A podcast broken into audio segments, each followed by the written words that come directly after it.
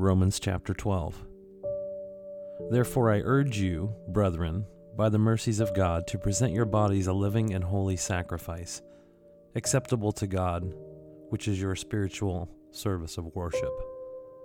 And do not be conformed to this world, but be transformed by the renewing of your mind, so that you may prove what the will of God is, that which is good and acceptable and perfect.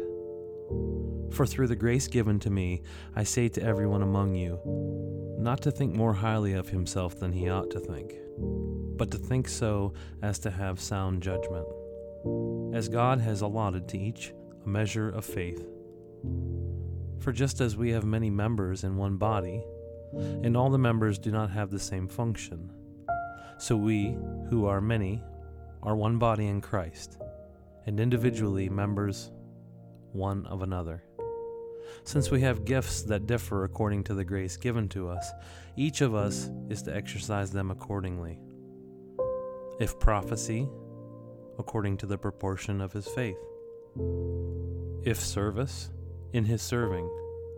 Or he who teaches, in his teaching.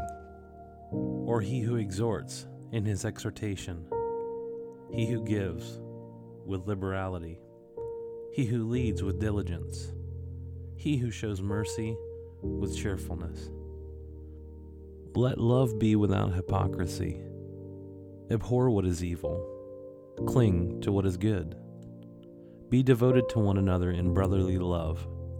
Give preference to one another in honor, not lagging behind in diligence, fervent in spirit, serving the Lord, rejoicing in hope, persevering in tribulation, devoted to prayer contributing to the needs of the saints, practicing hospitality.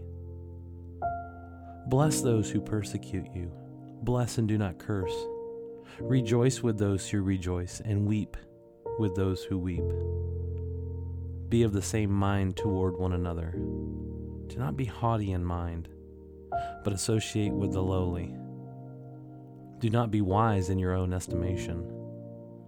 Never pay back evil for evil to anyone. Respect what is right in the sight of all men, if possible, so far as it depends on you. Be at peace with all men. Never take your own revenge, beloved, but leave room for the wrath of God. For it is written, Vengeance is mine, I will repay, says the Lord.